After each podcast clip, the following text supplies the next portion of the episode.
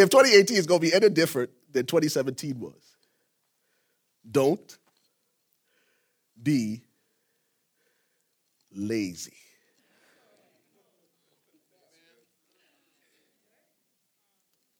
Man, I just felt all the oxygen.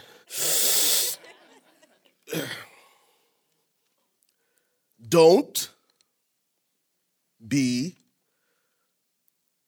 lazy. Okay. That's good. So good. Amen. So let's unpack what the wisest man who ever lived had to say. Our anchor text, just in case you thought this was an emotional response to something, it is not. It is very biblical. And this is why. Notice what the, the writer of Proverbs says, beginning in verse 13 of Proverbs 26. a lazy person says, There's a lion in the road, a lion in the streets. Another good reason to stay in today. Number one. Number two, notice the thought process, the paradigm of the lazy man. As a door swings on its hinges and goes nowhere, so a slacker turns over in his bed. Number three, talking about the lazy man. Some people are so lazy that they reach for food on the plate but lack the will to bring it up to their mouths. Number four, the slacker sees himself as wiser by far than seven men who can converse intelligently. Hmm, all right. Y'all ready for this? Let me tell you the beauty of this text. The beauty of this text is that Solomon is moving us away from our fixation on the lazy man's habits and his routines. What he's helping us see are the mindsets and attitudes that make him lazy. Y'all see that? Hmm? Because my perception, my perception impacts my performance. I want y'all to hear this. How I see something will affect, it will impact how I perform. My beliefs inform my behavior. My attitudes influence my actions. My outlook always determines my output, and my output determines my outcomes in life, good or bad. So, what he's talking about here focuses less on his behavior and more on the attitudes that make him want to do nothing. Did y'all catch that? When we talk about don't be lazy, it is less about the behavior and it's more about dealing with the beliefs, the attitudes, the perceptions, and the perspectives that make me think I ain't got to do nothing.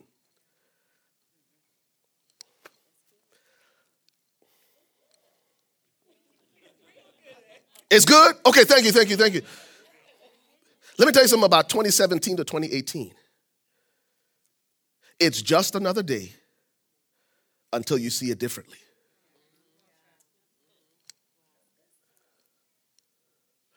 And this is what God's saying. There are four attitudes of the lazy that you have to resist and reject if 2018 is going to be better than 2017. Four attitudes that keeps this guy stuck right where he is year in and year out.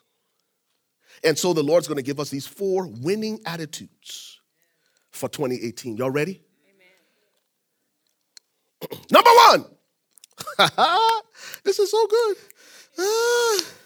Uh, check, check, check out, check out what uh, Tony Robbins said. He says people aren't lazy; they simply have impotent goals That is, goals that do not inspire them.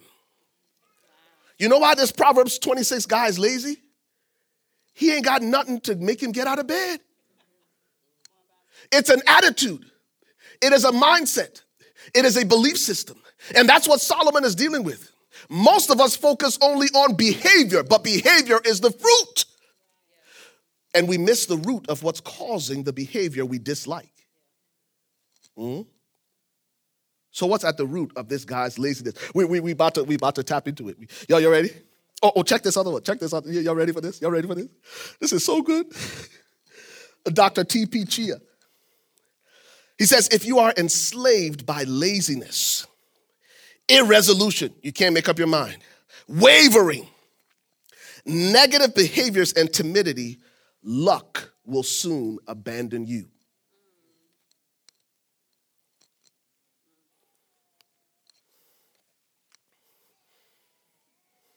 Turn to your neighbor and say, I'm not lucky, I'm loved. Jesus loves you. But at some point, if we're irresolute and continue to waver and are indecisive and don't take action, mm? so let's look at the text. Uh. Oh, oh, no, one more, one more. Thomas Edison. Anybody know Thomas Edison? Thomas Edison was a hustler, man. Check this out. This is what Thomas Edison said when he was asked about his tenacity and his persistence. Because he tried 2,000, 2,000 different experiments to get the light bulb. He said, Why did you keep on going? He said, I didn't fail 2,000 times. I just discovered 2,000 ways that didn't work. And notice what Thomas Edison said, because Thomas Edison was about the grind. Notice what he said. He says, We often miss opportunity because it, because it comes dressed in overalls and looks like work. Somebody said, Don't be lazy. Yeah, because the opportunity comes in, it shows up. We ask God for a miracle, God gives us a miracle, and it looks like work. And we keep on praying. We say, Get thee behind me, Satan. God sends us the promise, but we got to develop it and cultivate it, and we miss it, and we keep on praying because we want God to do it all for us four winning attitudes for 2018. Y'all ready? ah, here we go. Number one, face your fears courageously without exaggeration. Notice what the lazy man does. The scripture says a lazy person says, There's a lion in the road, there's a lion in the streets it's another good reason for me to just sit here and do nothing for another year. Now, notice his response to life. His response to life is exaggerated because there might be a hindrance, but it ain't a lion that's after you. What's making you stop every single morning when you wake up? What do you see in the streets of your life? What is the lion that's making you stop? Who's the Goliath that you should be confronting? Uh, can, I, can I say this? If we're honest with ourselves and we take a second look at the things that are making us stop, it's possible there ain't even a lion out there. The lazy man does nothing because he exaggerates his circumstances. He makes his problem bigger than his God. And whatever you keep your mind on, you stay in contact with. And whatever you keep your mind on, you magnify. In 2018, one of the things that's going to move you from inaction into a life of victory and winning is to face whatever's got you afraid, whatever's got you stuck courageously and do it without exaggeration. Every morning you and I wake up, we all have to face something. But is my perspective of what I'm looking at healthy or toxic? Because that will determine my response. If I think the situation is bigger than I can handle, I will do absolutely nothing and I will resign myself to it. I'm talking to you now. Resist the urge to exaggerate your circumstances because when you exaggerate your circumstances, you will end up making long term decisions based on short term inconveniences.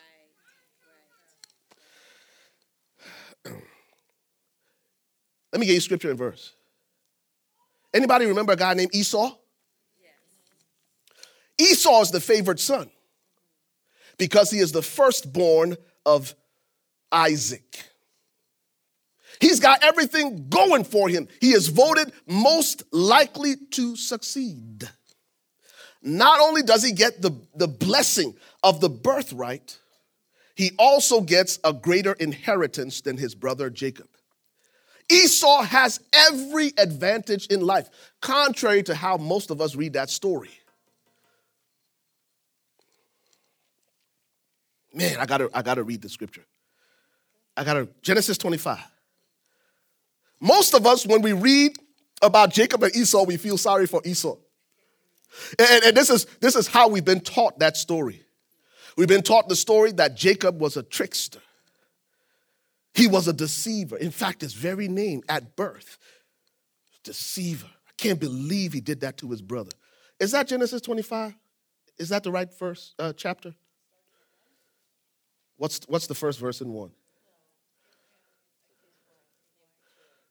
Find the story about Jacob and Esau. Is it 27? Help me. Huh? No? Thank you. Let me borrow somebody's Bible. Pastor didn't bring his Bible today. Sorry. 25. Did we say 25, 29? Are y'all? 25, 29, yes. Are y'all with me? Yes. If 2018 is going to be better than 2017, face your fears courageously without exaggeration. Y'all with me? Uh, 26, 29. Now Jacob cooked a stew, and Esau came in from the field, and he was weary. Was Esau tired? He was tired. And Esau said to Jacob, Please feed me with that same red stew, for I am weary. Therefore, his name was called Edom. But Jacob said, Sell me your birthright as of this day. Pump the brakes. Is there anything deceptive in what Jacob is asking his brother? He said, You want this bowl of stew, it is going to cost you your birthright. If Jacob is guilty of anything, he's guilty of knowing how good his stew is. In 2018, don't undersell. You determine the value of what you got. There is nothing deceptive about the price that Jacob set for his bowl of stew. Esau says, I want your stew. He says it's going to cost you your birthright. Let me tell you something else. In 2018, in life, you don't get what you deserve, you get what you decide. You don't get what you need, you get what you negotiate. So if I'm if I'm Esau and my brother's got this great stew that I love, and he says it's gonna cost you your birthright, now I'm gonna make my counter offer. Jacob, I can't live without your stew. If you want my birthright, you're to feed me for the rest of my life and my children. If your stew is that important to you. But notice, notice Esau's response. Notice Esau's response. And Esau said, Look, I'm about to die. Now, didn't the scripture say he was tired? Yeah. Where this about to die coming from? Because when you exaggerate your circumstances, you will make long term decisions based on a short term need. All he needed was one meal, and he's about to mortgage his future based on one meal because there's a lion in the streets. Jacob did nothing deceptive. Oh, in fact, let me say this. If Jacob's guilty of anything, maybe he's a little guilty of some predatory lending. His interest rates, man, he like, cash now. What's the other one down the street? What's, what's this? Ace Cash Express, right here. But notice what, y'all, y'all see that? Esau said, I'm about to die. Notice, so what is this birthright to me? This is his future. And in one moment, he says, I'm hungry. This thing ain't worth nothing. If we go back a few verses, let me tell you some misconceptions about Jacob. The scripture says about Esau that he was a hunter and that Jacob was a mild man dwelling in tents. The Hebrew word for mild was he was a man of principle and character. That's what the word in Hebrew, mild man dwelling in tents. People give Jacob a bad. They say, well, Pastor Ray, what about when he put the clothes on and, and tried to be Esau because Esau was hairy? Go back and read the story. That wasn't even Jacob's idea. That's right. That was his mama's idea. That's right. And when his mama came to him with this idea, this is what he said I can't do this to daddy. And his mom insisted. One Jacob. Let me tell you where the whole name Jacob even comes from. It's a name that he got at birth because he reached out and grabbed his brother's heel. How somebody gonna stick a name on you long before you even live out your life? Hey, hey. No, the pro- listen, there's a reason the Bible says, Jacob have I loved, Esau I have despised. These are, this is God's word. There is something about Jacob that is inherently godlike. Let me tell you what it is. Where Esau didn't see the value of his birthright, his brother Jacob did. Esau says, What's this birthright to me? All I need is a meal. I need to eat right now. And for those of us who are who are driven by instant gratification, in 2018, you may find yourself selling your birthright for one bowl of stew. He did it because he exaggerated his circumstances. He was tired. He wasn't about to die. I wish I had time to talk about Jacob and Esau. For those of us who make one problem seem like the end of the world, face your fears courageously and do it without exaggeration. I wish I had time to really, Lord Jesus. Okay, number two. Out of the mouth of two or three witnesses, let every word be established. Amen. Now, This is not only unique to Jacob and Esau. What about the three servants of Matthew 25? Jesus gives one five talents, he gives one two, he gives one one. The one who got five said, Lord, you gave me five. I invested it, multiplied it, I got 10. The one who he gave two, invested it, multiplied, said I got four. When it came to the lazy servant, when you read the scripture, the guy who did nothing had the most to say.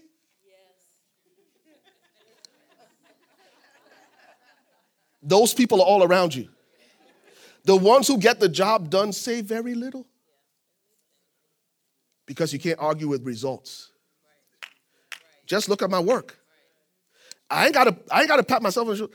But the people who do the least have an entire essay about why it didn't get done. No, no, no notice what the scripture said. It says, Then who, he who received the one talent came and said, Remember, he's exaggerating his circumstances, and it's paralyzing him because my perception impacts my performance. How I see something determines what I do. He says, Then he, who, he who received the one talent came and said, Lord, I knew you to be a hard man. Pump the brakes now, so it's everybody else's fault. The reason you did nothing is because somebody was too hard. Okay, let's continue reading the scripture. You reap where you haven't sown, you gather where you have not scattered. And I was afraid. And I went and hid your talent in the ground. Look, there you have what is yours. Did he exaggerate his circumstances?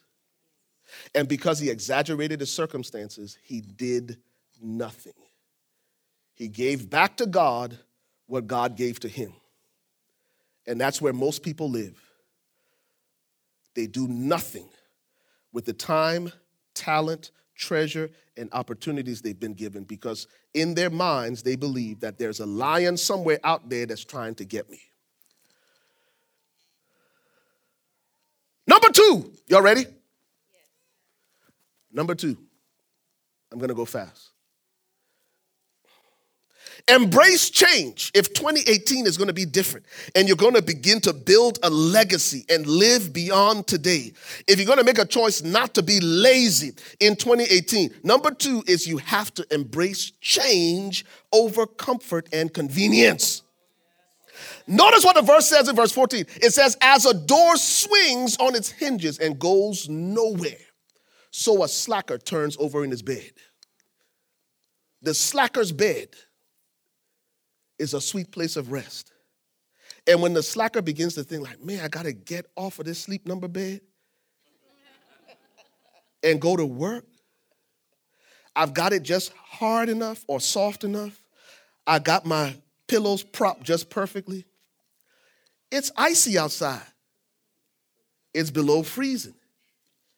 I ain't getting out of bed to go to no church. And that's what we do in life we find our place of comfort. And when opportunities come, rather than facing change, we roll over in our bed because it's real comfortable. And can I tell you, nothing profound ever happened in your comfort zone.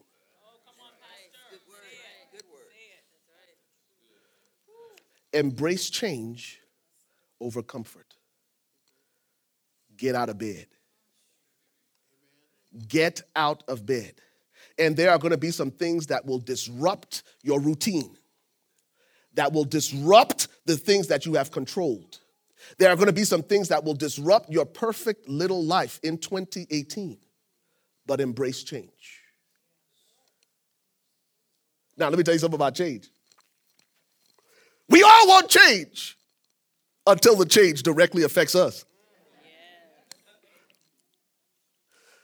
You mean to tell me I've got to change my way of doing things? Absolutely. And most of us settle for one more turn in the bed because change is too uncomfortable and too unpredictable. Can I even say this? Let me tell you one of the, the, the problems with the Israelites. For 420 years, the Israelites were enslaved in Egypt. They cry out to God. God raises up a deliverer named Moses. He brings them out of bondage into a place of freedom. But when he brings them into a place of freedom, their feet are taking them to the promised land, but their heart is longing for Egypt. Let me tell you why their hearts were longing for Egypt. Because in the wilderness, they had to learn to live by faith. In Egypt, even though they were enslaved, they had their every need met. Most people miss this. When you read the book of Exodus, what, what, what's the scripture say? Let me, let, me just, let me just read it to you. Let me just read it to you. For those of us who think that the Israelites were struggling, yeah, they were. I don't want to minimize what they were going through. But check this out. These are the Israelites themselves in Numbers 11 5. It says, Now the mixed multitude who were among them yielded to intense craving. They wanted stuff, immediate gratification.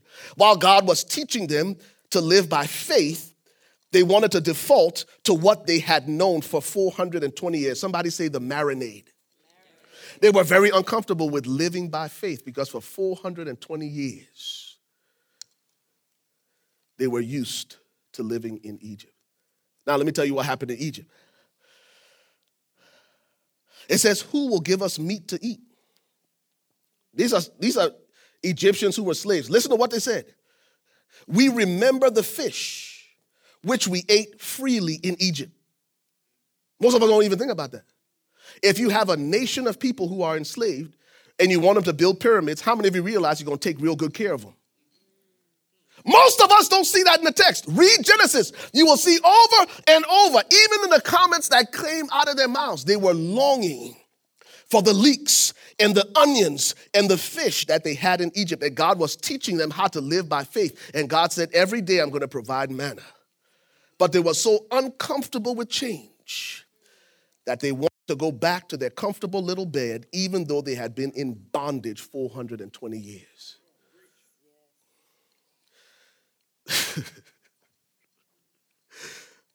uh, sometimes it's hard to treat, teach an old dog new tricks. And God is teaching them how to walk by faith. And they say, Take us back to Egypt, where you brought us out of. We wanted to get out of here, but I don't like learning new things. I don't want to learn how to eat manna. I want to go back to eating fish. Take me back to bondage rather than teaching me how to live free and living by faith. Let me just take one more turn in this bed. Let me give you one more.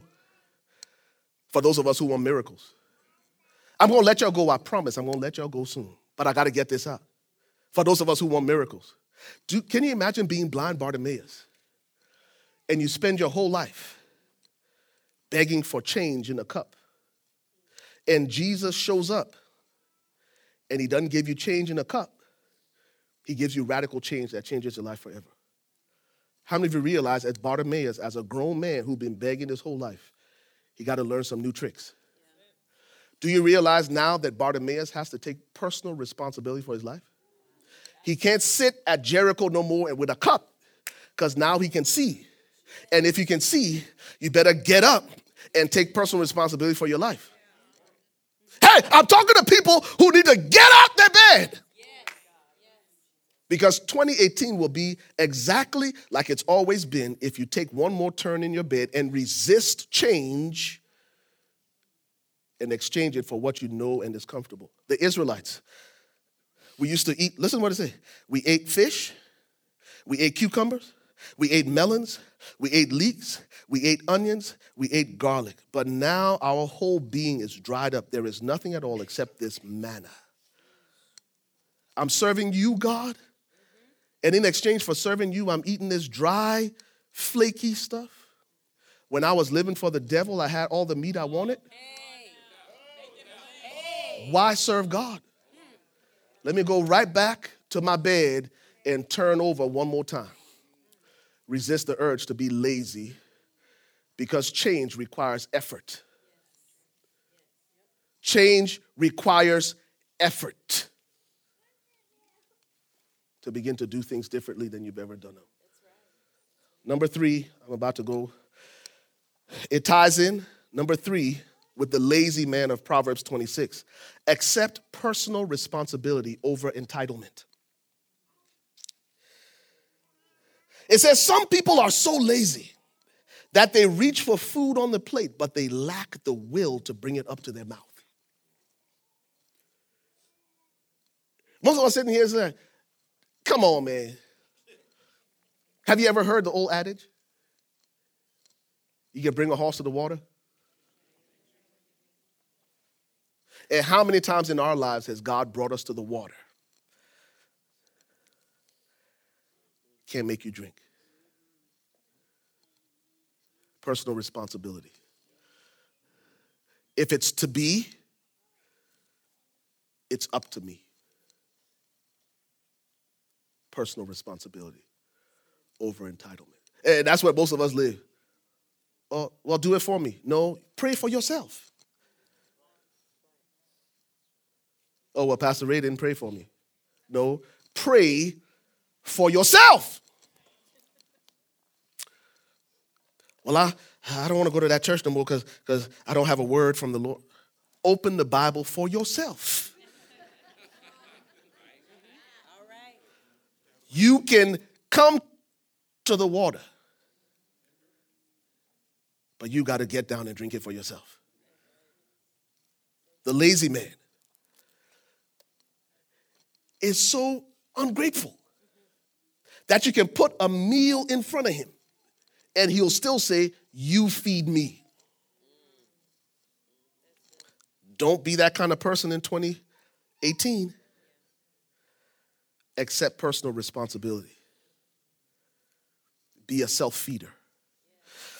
Proverbs chapter 6. I promise you, I'm going to say two things and I'm out of your way. Proverbs chapter 6. Eh, Proverbs chapter 6. And I'm out of your way. I promise you. Proverbs chapter 6. I'm going to say one more thing and I'm I'm deuces. Uh, Proverbs chapter 6, verse 6. Yo, yo, is this helping anybody this morning? Proverbs chapter 6 and verse 6. it says, Go to the ant, you sluggard. Consider her ways and be wise. Listen, he's saying, Go to nature, and nature will teach you some lessons about personal responsibility. Listen to what, listen to the ant. It says, uh, which having no captain, no overseer or ruler, provides her supplies in the summer and gathers her food in the harvest. Ain't got nobody looking over his shoulder telling them what to do. When the time comes, the ant knows exactly what it's supposed to do. Well, Pastor Ray, didn't tell me to do that. Well, my boss didn't tell me to do that. I guarantee you, if you only do what you get paid for, you will only be paid for what you do. For those of you who are wondering why you may not be moving up, if your mindset is, that ain't in my job description. If you only do what you get paid for, for the rest of your life, you will only be paid for what you do. And you have put a cap on your life.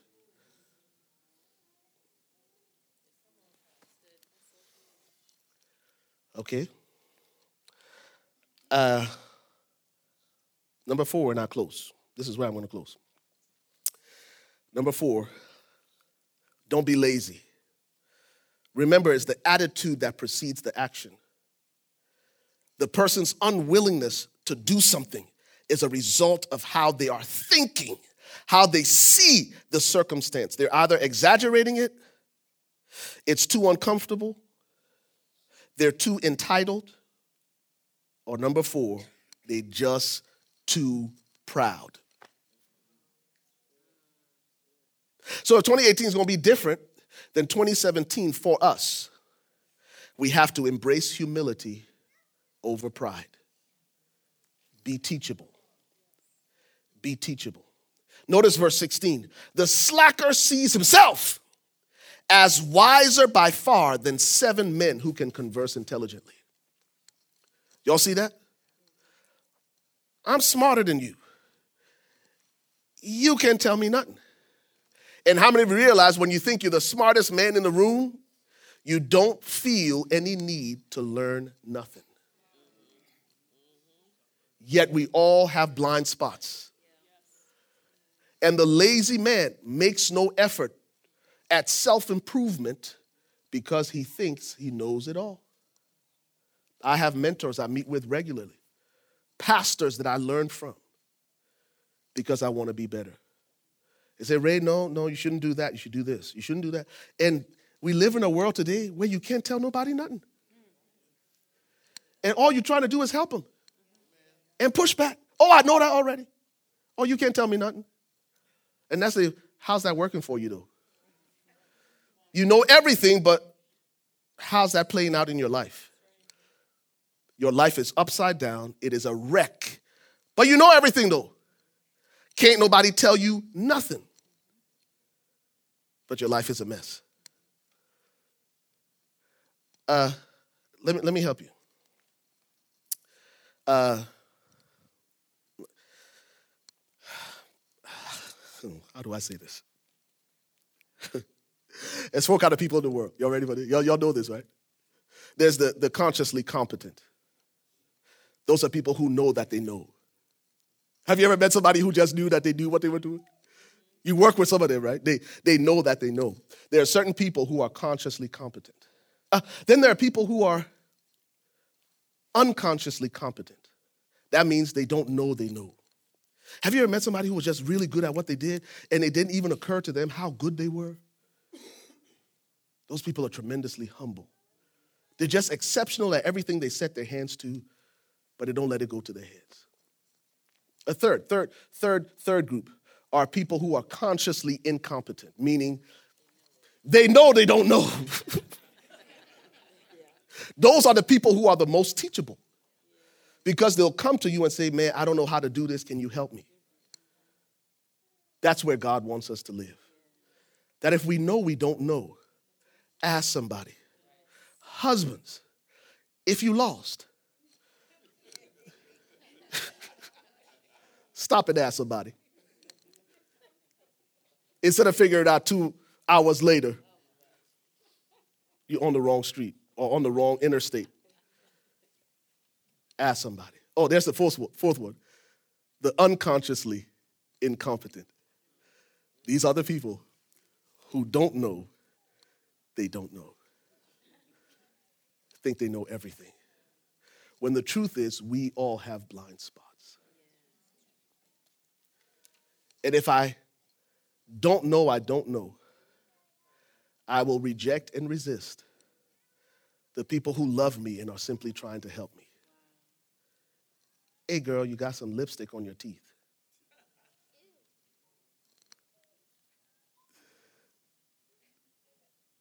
We don't even want to hear that. What do you mean I got lipstick on my teeth? No, no. You have no, don't tell me I got lipstick. You got lipstick on your teeth, though. Don't tell me that. And we do that with life. The people who try to help us with the things we can't see or don't know because of our pride. Because humility takes work. And if you are lazy, you'll never get to a place of humility where you become teachable. Because being teachable takes work. And promise you, this is where I close. Let me tell you why.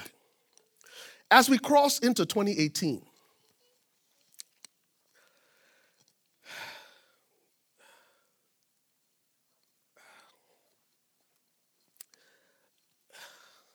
Wendy and I want to do our best to help in any way we can. But even how you see Wendy and me is going to impact what you can receive from us.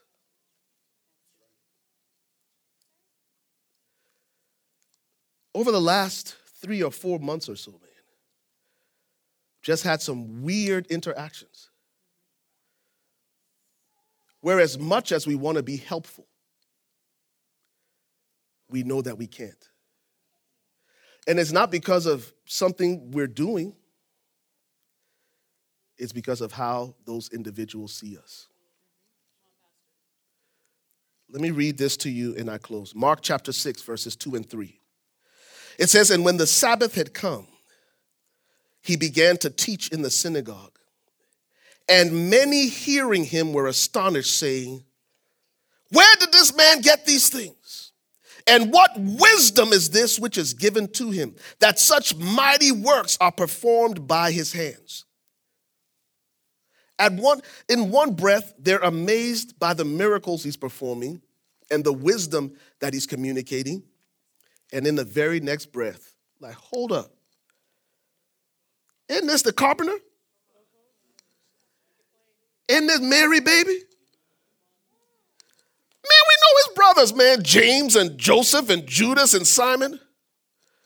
Man, his sisters, man, we play hopscotch together. And notice what the scripture says, and they were offended at him. And the scripture says, and Jesus could there do no mighty work, except he laid his hands on a few sick folk. And that was it. He goes to the next village, and notable miracles are happening in that village. Jesus didn't change. How the people saw Jesus determined what they got from Jesus. Can I make it very plain for some of you? this is probably a very good time for your benefit. If you can't receive from me and my wife, to find somewhere else to go. Because it is impossible for you to receive what God has given us for you if all you see, Wendy, Ray, whatever, man, who they think they are? It is impossible. Let me say it again.